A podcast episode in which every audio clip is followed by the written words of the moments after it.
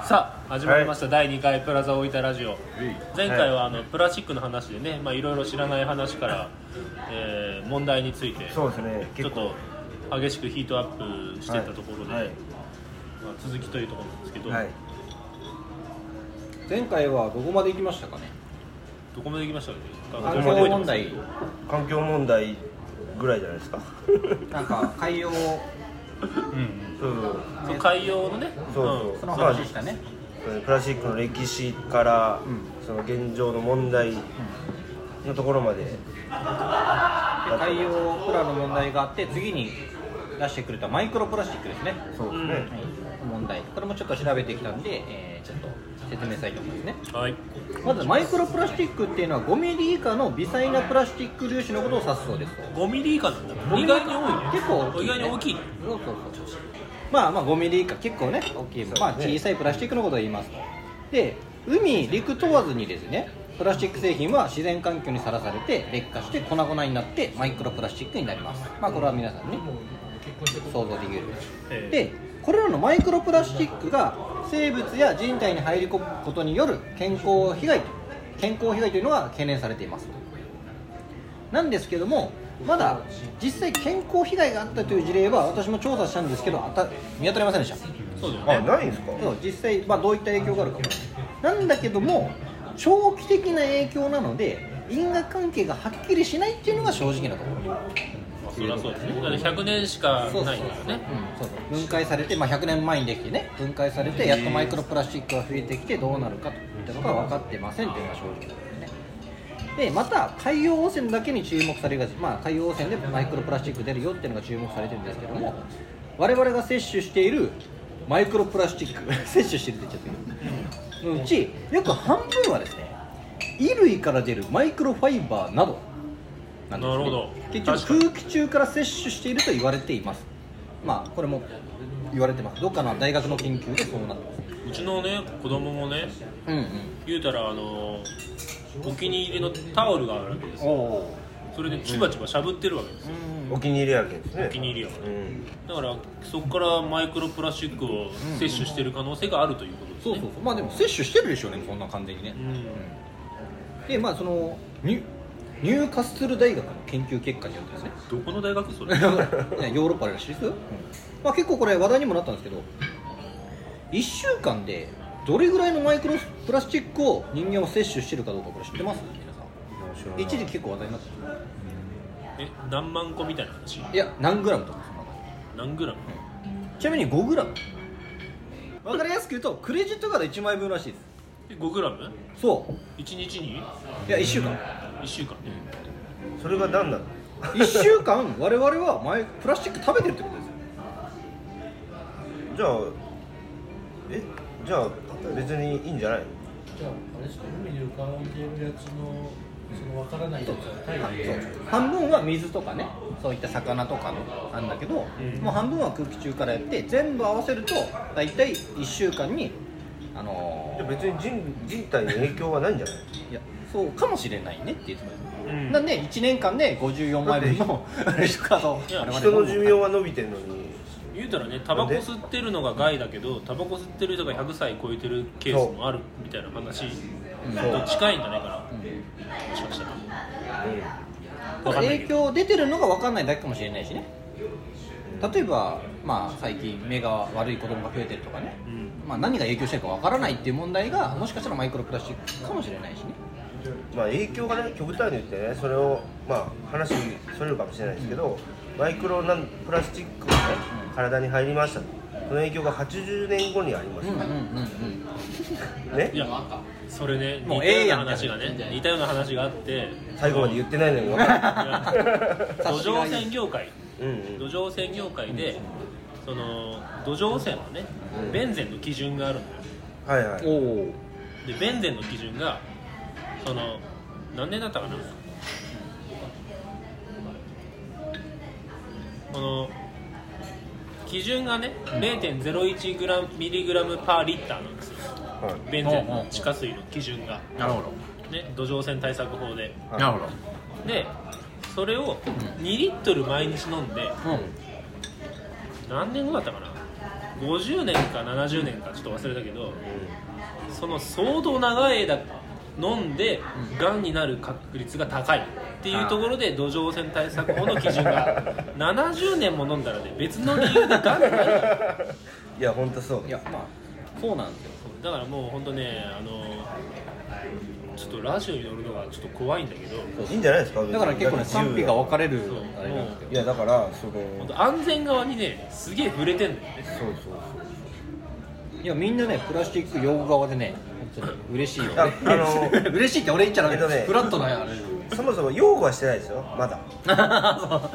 だ味方と思うんじゃね えぞいつ刺されるか分からまだない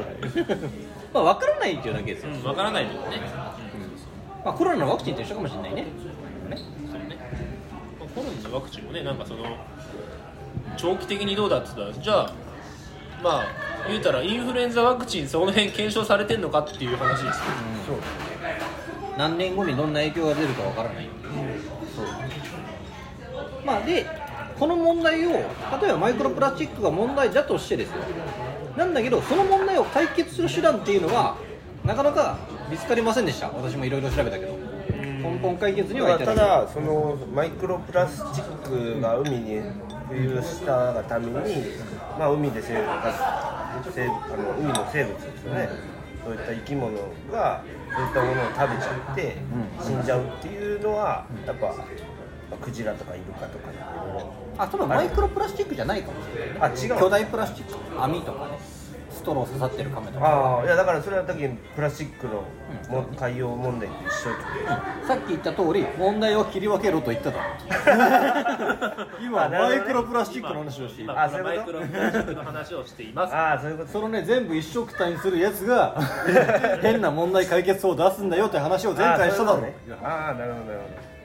というこほどとそうでいうことねそうそうだから一緒くたにせずマイクロプラスチックはマイクロプラスチックでどう解決できるかっていった時に、うんまあ、例えばね成分解性プラスチックっていうのがありますねいわゆる腐りますよとか、んなんだねうんなんだけど成分解性って結局より早くマイクロプラスチックになるだけなんですよなるほど、ん分解されるからね、うん分解さだれからて小さくなるだけだと、さらに言うとプラスチック自体は炭素と水素なんで、まあ、人体に影響するもしそれだけだったらね添加物とかなしに考えるとなかなか影響しないだろうと思われてるんだけど、腐りかけたマイクロプラスチックって入ったらちょっと影響しそうじゃないみたいな もうね成分解性だから、ちょっと腐りかけてるプラスチックが入ったらどうなるかは分からないと、この腐ってるみたいな定義もよくわかんないんだよねそうね、まあ、分子レベルで分解されるというものなんで全部あい曖昧っすねだからそうそうそう結局ねそもそもマイクロプラスチックは何が影響出てるかわからないっていうのが正直なうの、んうだからまだ研究中というそうそうそうだから具体的な影響調査が今後必要でしょうねとだからそのちょっと人体実験はできないかもしれないけどまあ何らかねクレジットカードを 2倍食ってみるとか ねこれ人間がねそれで影響ないかどうかは確認するとかねめっちゃ腹減っても怖いですよいねやいやそのクレジットカードに例えるのは良くないと思うんですねあまああそれぐらいの量クレジットカード食うってのはちょっと健康に悪そうじゃないととりあえずある研究結果によるとクレジットカード1枚を1週間に1枚摂取しても人体にはおそらくあんまり顕著な影響はないとクレジクレクレジットカードが 5g ってことまなずんで 5g ってことねねあれが全部プラスチックだったとしてねという話ですということでマイクロプラスチックについては、うん、分からないという話ね 最初から分からないのだがからまあアスベストみたいなもんやそう一時期そ相う当大量に使われて今になってアスベストが目の敵にされて今になってやっと健康被害が確認されたという、あうんうんそうねまあそういうものかもだからま今あ、今ちなはみに発言いきなりしたのは亀井さんですねやっぱ名乗ってる自己紹介をしてますはいいいですよ亀井さん入ってますんでねあのそのうちねあの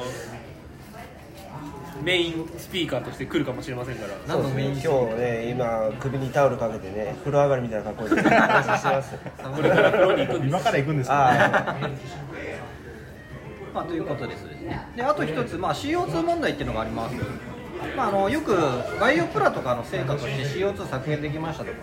言われるやつですねでプラスチックをはじめとした石油由来製品を燃やすことによって CO2 濃度の上昇とそれによる温暖化とか気候変動が問題ですねという話です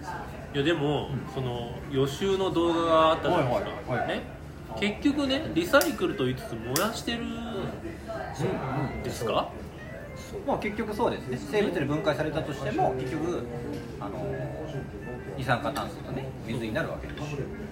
で石油からできてるから燃えやすいんですよね燃えやすいっていうか燃焼効率を上げられるんでで、昔ねあの最近ちょっとあの腫れ物扱いに なってるって言ったらおかしいけどあの武田邦彦さんかなはいはいはいはいもう有名だねね有名なあの最近最近ちょっとああれもちょのっと偏ったねあの偏ってる感じになっちゃってるけど、あの人はね、もう僕が大学生ぐらいの時かな、あの環境問題の真実みたいはいなはい本を出して、僕、あれを読んで、そこにもうサーマルリサイクル書いてたんですよね、そのペットボトはいはいはいはルいペットボトルのリサイクルは、はいはいそのペットボトルをまたペットボトルとして再生するんじゃなくて、サーマルリサイクルって言って、もう熱として燃やして、そのエネルギー源にするみたいなのは書いてたりするんですけど、そこでその武田邦彦さんが、なんかもうそういうことを書いてたんですよね。そうですねあの本当にあの人は結構エコに対して疑心的というかねマイクロプラスチック問題ないんじゃないかとかね、結構極端な点ですけどまあ正直ちょっと研究結果足りないんであそこまで断言するのはちょっとあれかなとは思うんですけどまあでも一理一理というかだいぶあのいろんなファクトをね集めてあの人も語ってらっしちゃょっとねなんかテレビ局にやられた感じがあるけ ど、ちゃんとした学者だと僕は思ってますけどね。るそうですねまあそんな感じでで CO2 問題についてはどう解決するかという話なんですけどいわゆるまあバイオマスプラスチックですよね植物由来のものを使うことによって生物循環の中ですねいわゆるまあバイオマス使うっていうことは植物が吸収した CO2 を排出するわけですから CO2 の総量は増えない、まあ、いわゆるあれですねえーえーニュえーなんだっけ 何でした、えーとカーボンニュートラルかカーボンニュートラルあというので、えーバイオマスで、えー、一回いいんじゃないかと、まあ、これは比較的解決策がありそうです、うんまあ、ただですねバイオマスプラスチックの供給っていうのが今圧倒的に足りてません私もすごい痛感してますけどバイオマスプラ100%のレジ袋を作ろうって言ってもまず原料が入らないと原料が入ったらいけるのっていうのが入ったらもう当然いきますただのあの一旦そのポリエチレンとかにしてしまえば何の遜色もないんで石あー油由来だろうとなるほどねうん植物だろうと一緒のものだとそうそうま全く我々みたいな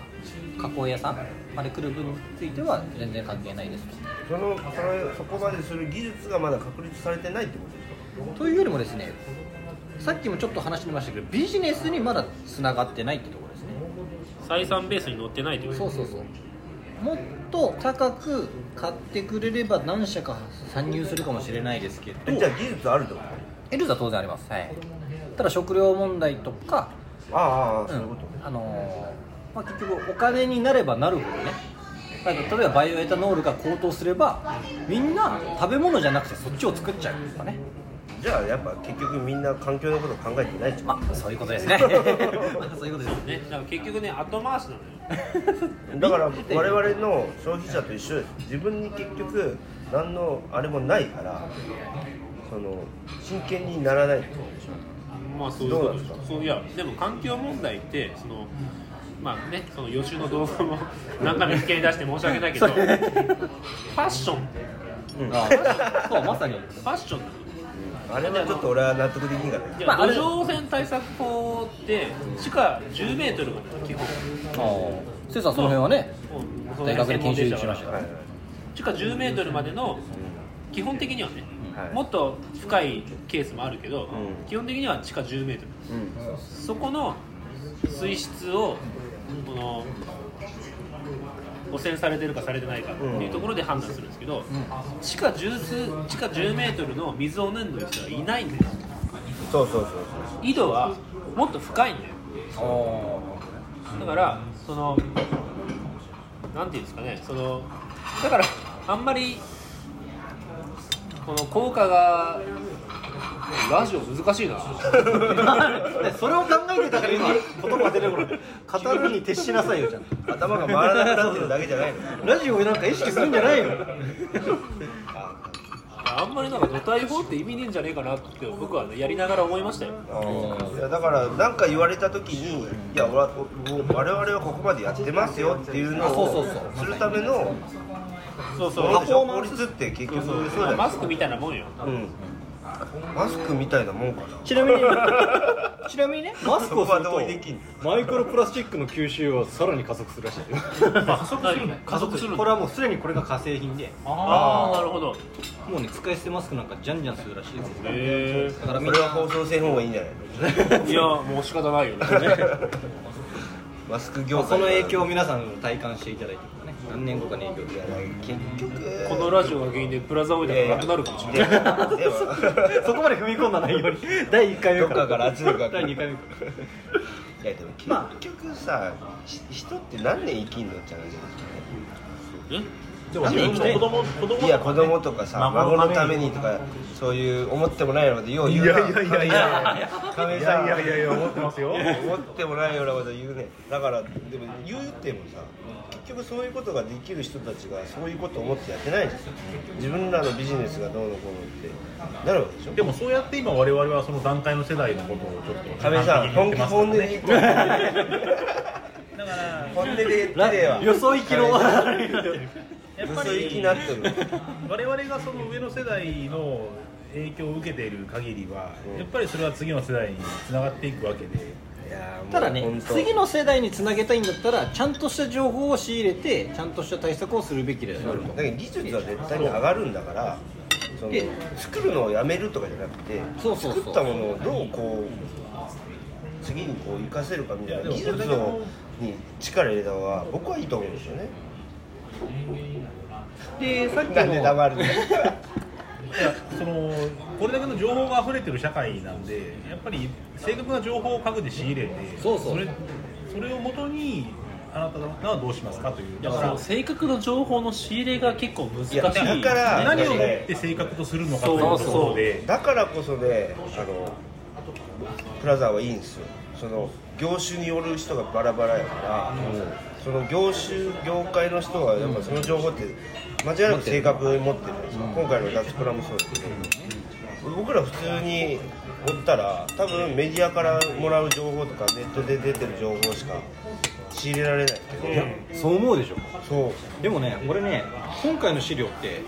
いろいろ私も勉強してるんですよメーカーからバイオプラどうのとか勉強してるんだけどものすごい偏ってる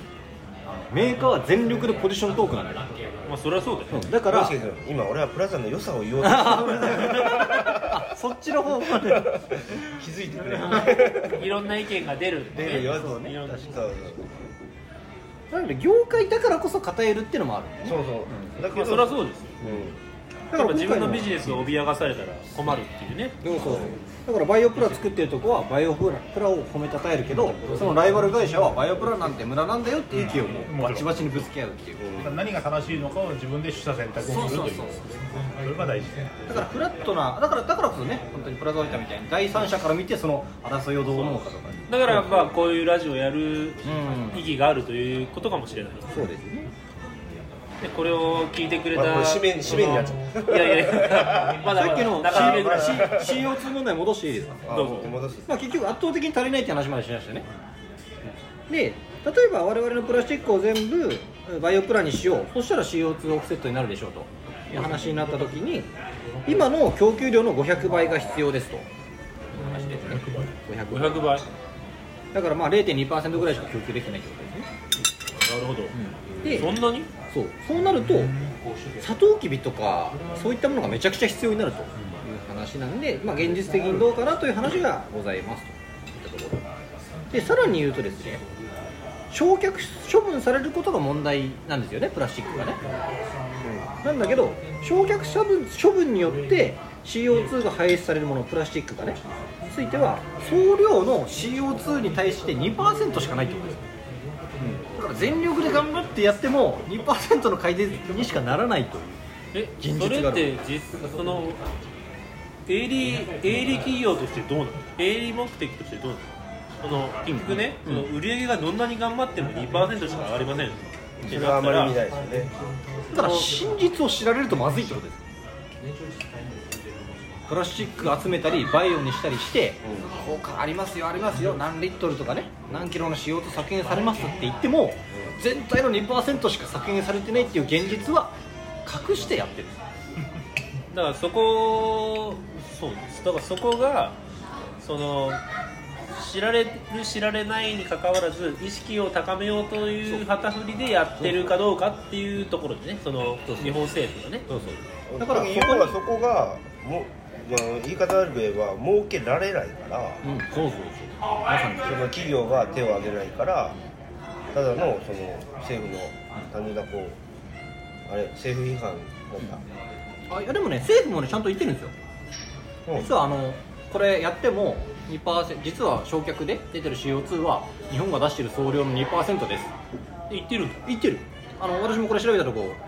あの書いてた書いてるなんだけど言ってんの我々に伝わってないそようあのね調べてやっと分かる状態やらないよりいいでしょって書いてある まあそれはそうで間違いないやらないよりいいんだだから俺息子に言ったことあるだ小からさいやった方がいいやろみたいなよく言えよ何やらパないよーりセやっントた方やがいるいやにしてもろ1%でも2%でも改善した方がいいに決まってるでしょじゃあみんな協力してねっていうやっても意味ねえけどお前やらないよりいいやろが よう言わないですか子供に子供子供だまで言わないいいよねまあなんでほとんど発電とか産業運輸などのエネルギーによるエネルギー出力に対する CO2 出力なんでまあ CO2 問題をプラスチックの削減で解決するのはもしかしたら成果を上げるとしては難しいかもしれないという結論に私には私は達しましたなるほどですね結局じゃああれか結局じゃあどうすりゃいいのどうすればいいので皆さん大好きなねエコ活動は巨大ビジネスって話がすごいけ大好きじゃないけど大好きやんどお金の話好きでしょみ ん一な番好きやんもちろんですね純粋に地球の環境のために活動してる人はいますようん俺おるいるんですけどえいるのおるでしょいるんじゃないかなどっかに俺知らんけどまあそのね資材を投げ打ってエコ活動とかしてるうん人は当然いますよいいますねるんだけど大半はですねお金とか利益のためにやっているっていうのが現状でございますなるほトラどブル逆にですねお金と絡めなければ大きな流行っていうのはそもそも作り出せないですうんなるほど手段の効果も出にくいという現実がありますし何よりですね自己資産を削ったりしてボランティアのように、えー活動するっていうのは持続可能ではないですねいずれなくなっちゃうというだからビジネスにつなげることが悪くないです悪くないどうぞどうぞそれでもでそのエコビジネスの市場規模2000年で29兆円まあ30それは全世界えあこれね日日年本年本間間年間と年間29兆29兆円日29兆本でえ29兆国円家予算60兆円ぐらいだよちなみにこれはねパチンコ業界と同じぐらいです国家予算とか税税収か国家予算100兆円ぐそらいれにか関わる企業の売り上げを積み重ねるとそれぐらいになるよ産業参拝業をされてる方の話をしてるあそうそうあそそれはそうですうでちなみにえそれが2000年ですよ20年前それぐらい2010年には47兆円うんうんそれはそうですそして2020年58兆円ですね年間1兆円ずつ伸びておりますこれあの国のあれなんででも頭打ちみたいになってますねああまあそうそう思うでしょ、思うんだけど実はねこのね、まあ、58兆円実は60兆円ぐらいだよね、うんこれは日本の自動車業界と同じぐらいの収益規模ですうんもはや、あまあ、市場、まあ、そのお金自体が頭打ちでビジネス自体はあああもう日本が誇る自動車業界と同じぐらいの収益あ参拝業の方はやっぱりそれはやり方次第で主に顕著に伸びている分野で言いますと環境負荷軽減資材の製造いわゆる我々みたいにねエコな資材を提供するみたいなところとかあとは教育エコに対する教育あとは訓練情報サービスですねとか省エネルギー関連まあよく電力とかね省エネルギー関連あの辺の会社確かに広告とかねバンバン来たりするんでまあ結構盛り上がってんだな儲かってんだなという感じはしますよねでこういったエコビジネスの流行を作り出してリードしているところはどこか、まあ、ヨーロッパ諸国ですね声がでかいなんだけどもあーまああの人たち結構こう、まあ、そのビジネスが先行しすぎると合理的とは言えないエコ活動も中にはありそうですと例えばまあよく聞くんですけど全部プラを廃絶しろとかですねあとはそのまあセブンイレブンとかも何年までにね紙にしますとか言ってますけどそれぞれそれらはもうそこまでいくとパフォーマンスでしかなくてですね実際無意味地球の環境のためというよりはどっちかというとお金目当てにやっちゃってるのかなという印象は受けますねということですでレジ袋削減も正直なところさっき言った通り何の問題解決にはならなそうなんですけどもまあ意識づけとしては大いに効果があると思うんで私はいいんじゃないかなというふうに思ってますでよく聞かれるのが我々の業界苦しいだろうとプラスチック業界ね使用量減って風向きもあれだし まあメディアだけ聞くとねそうそうそう大変でしょうって思うんだけどむしろですね、まあ、業界新聞とか読んでいろんな社長のね今後の方針とかを見るとむしろ価格以外の付加価値がつけづらいプラ業界なんですよ安くて当たり前大量生産できて当たり前にとってバイオマス素材っていうのは大きな付加価値をつけるビッグビジネスのチャンスであるって捉えてるのが大方の見方です単価が上がってる単価が上がってる紙にねビニール袋を紙袋にしてくれっていうのは喜んでないはい喜んでない見積もりなんか5倍も6倍もなるわけですから、もうどうぞ地球のためにお願いします 見積もり出すわけです消費量減ってるけど単価が上がってるからその分カバーできてますそうそっうていう話ただ皆さんね意識は高いんで最初そういう話が来るんですけど見積もりを出すといやじゃあポリ袋でいいわってなる それが現実ではあ背るに腹は変えられないそれがだって現実があもるっとなんかないのそれがプみたいラなスチックがあの広まった一つまあそうですよそうですの、ね、理由ですよね100年 ,100 年前と逆のことやそうそう100年前の紙業界が今のこの業界そうそういうこととそういうことそういうこ技術がそれをさせたわけですよねとでその実際そのエコバッグが本当にエコなのかみたいな議論もあるじゃないそうそうそういやそうなのいや本当あのエコバッグ作るエネルギーがあったら何百万な何百枚もプラバッグ作れるっていう名前が名前で負けちゃってるみたいなだからそのしっかりしたものを作ってるわけだからやっぱそのその分エネルギー消費してるわけでしょうんそうそうでもエコバッグ使ってますって言ったらなんかいいことしてますみたいエになコるバッグというところだけで正義エそうそうコバッグが正義そうだからそういう意味ではそのでやっぱりさっき言ったみたいに、そのどっちが本当にエコなのかっていうのが分かりづらくなってる、分かりづらいし実際分からないんですようんやってみてでやってみた結果もわからないねなるほどね まあビジネスまあ結局そういうことですねだからまあうちの会社もいろんな SDGs とか対策して、まあなるべくならばか本当に環境のいい対策っていうのはしていこうかなという話次いっていいですかはい次続けてくださいバイオプラスチック出たバイオのプラスチッ真ク実バイオプそラスチれックご予存習知予習してない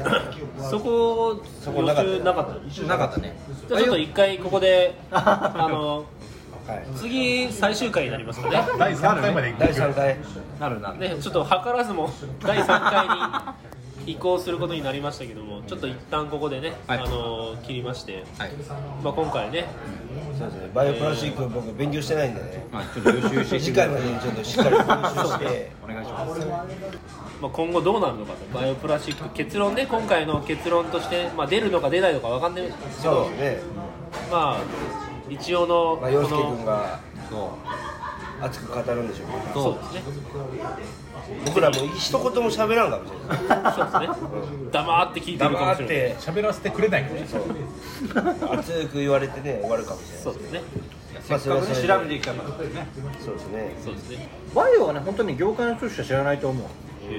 じゃあちょっとね、その業界の人しか知らない話も聞けるということで、楽しみですね。はいじゃあ楽しみ今回はそういったところで、ではまた次回。また次回はいお疲れ様です